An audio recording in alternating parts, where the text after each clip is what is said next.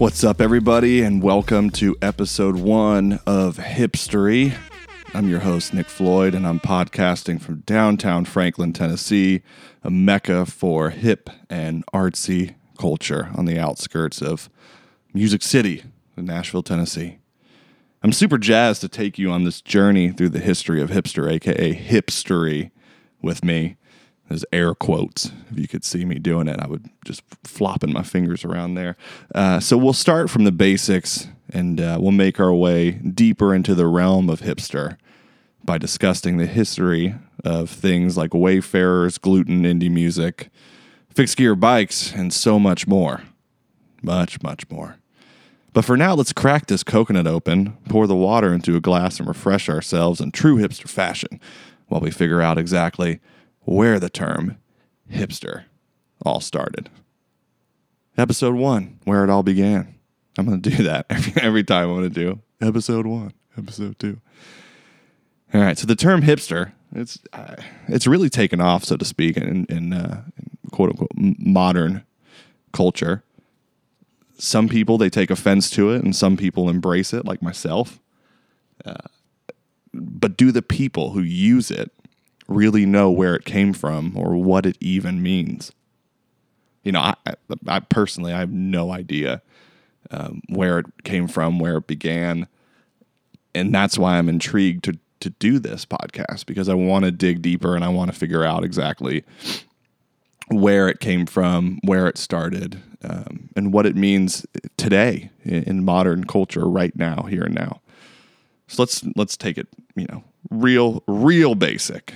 So, by definition, a hipster is a person who follows the latest trends, fashions, uh, especially those regarded as being outside the cultural mainstream.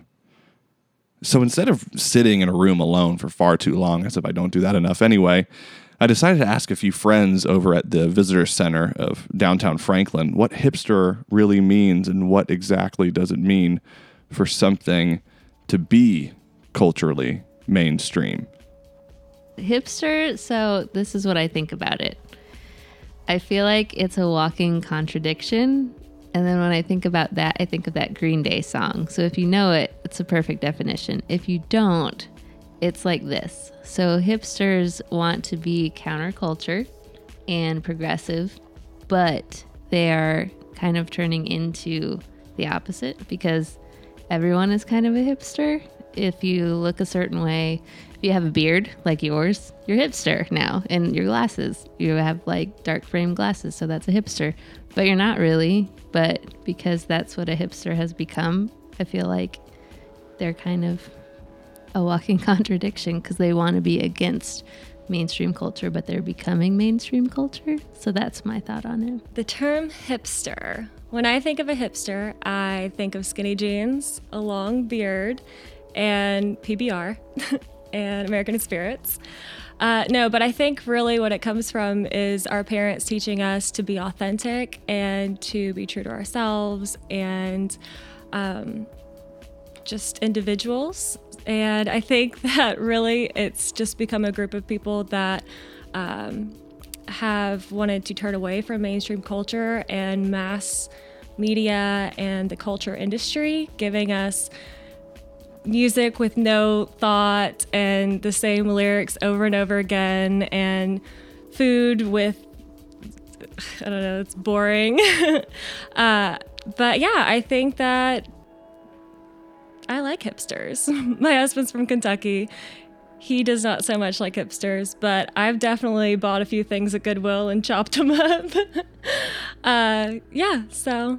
Uh, hipster's a funny word. I don't know that I completely understand it, although I think somebody comes to mind when I hear the word, and it's usually somebody uh, with jeans that they shouldn't be wearing and they're rolled up. There's a look to it. There's a uh, ambiance to it.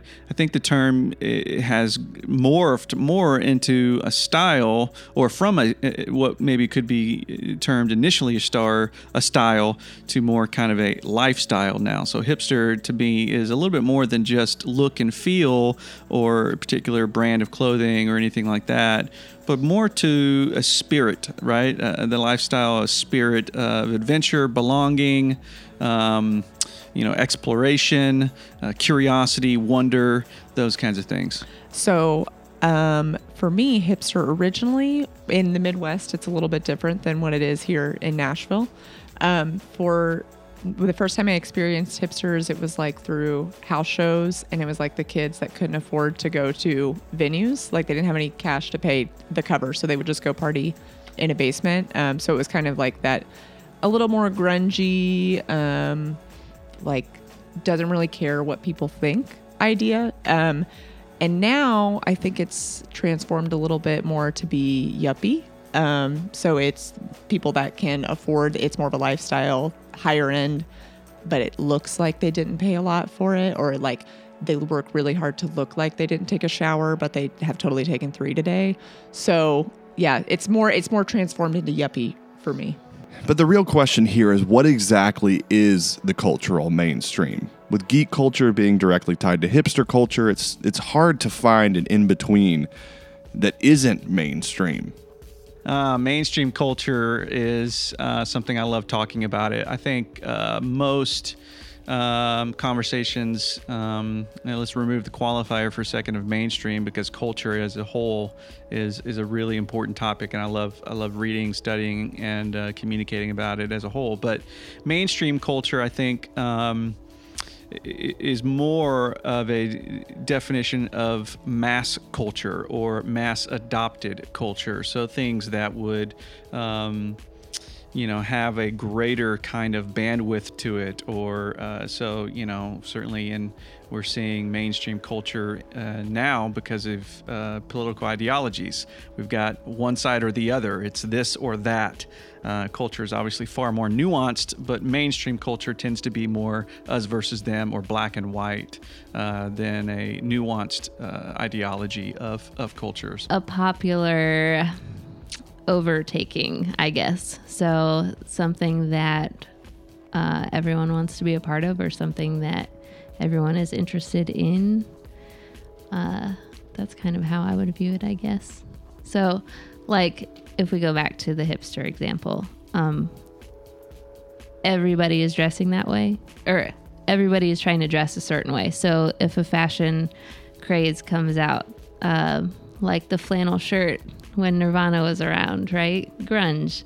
Something becomes popular and people kind of latch on and go from there. And I feel like that's kind of how hipsters have become. And mainstream culture is just that. So something catches on and everybody kind of goes with it. That's, I guess, how I would view mainstream culture.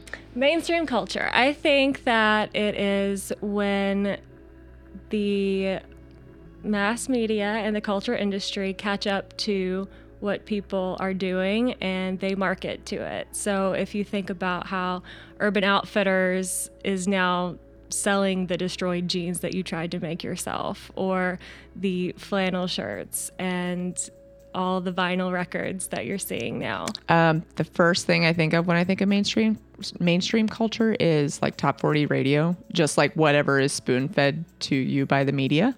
Um, so, and it's kind of just like not really uh, opinionated. It's just whatever everybody else thinks is what you also think. So, do we really understand what it means to be a hipster? I mean, I feel as though in order for us to truly understand it, we must go back to the 1940s. You know, way back. You know, not too long ago, 1940s. You guys are familiar with it.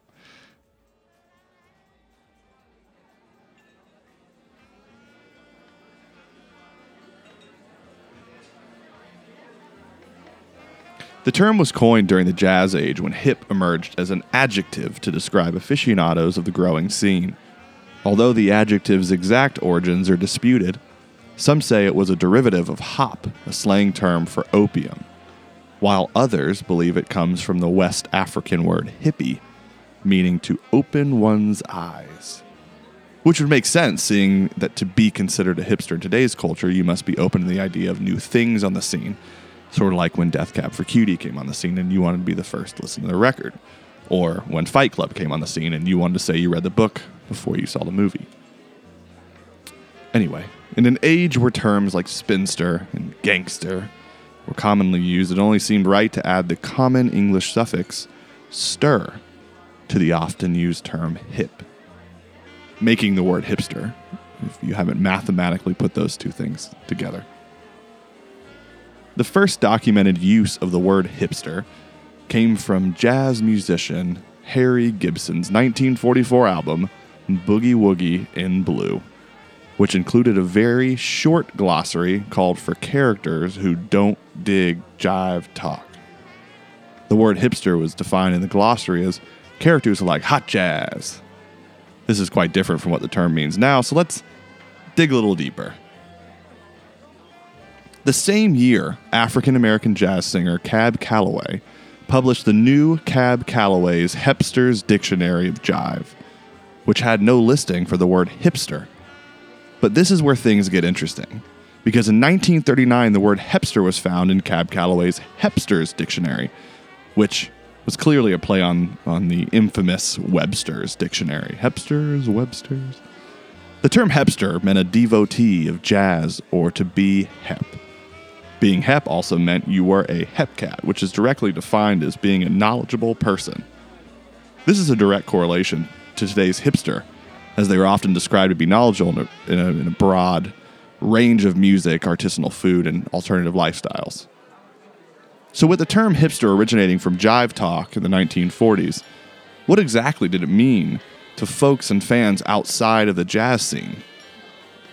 Initially, hipsters were usually middle class white youths seeking to emulate the lifestyle of the largely black jazz musicians they followed.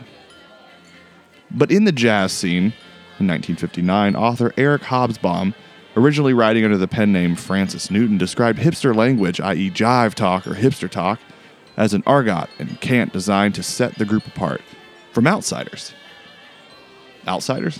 Now, that sounds a lot like the ideology of hipsters in modern society because they are essentially outsiders or they see themselves as outsiders. Uh, the people who are looking in from the outside, who understand pop culture from the outside, who, who are seeing things or hearing things before the people on the inside are hearing them.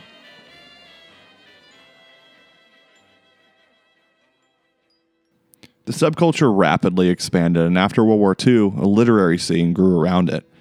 So much so that legendary author Jack Kerouac described 1940s hipsters as rising and roaming America, bumming and hitchhiking everywhere as characters of a special spirituality. Which is interesting because it brings in the aspect of spirituality, which touches back on what uh, one of my friends at Visit Franklin mentioned earlier, which we'll touch on in later podcasts. But it seems as though hipster culture died to make way for many other cultures spanning through the 60s, 70s, 80s, and 90s.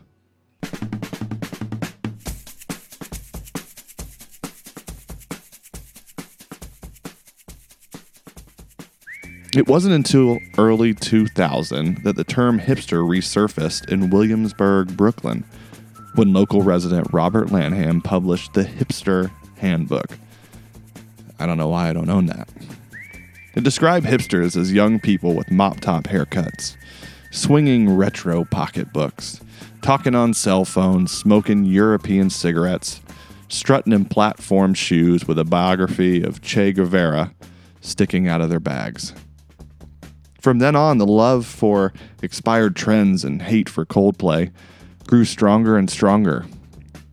Hipster culture was back in a big way. Peter Bjorn and John were topping hipster playlists all over the world.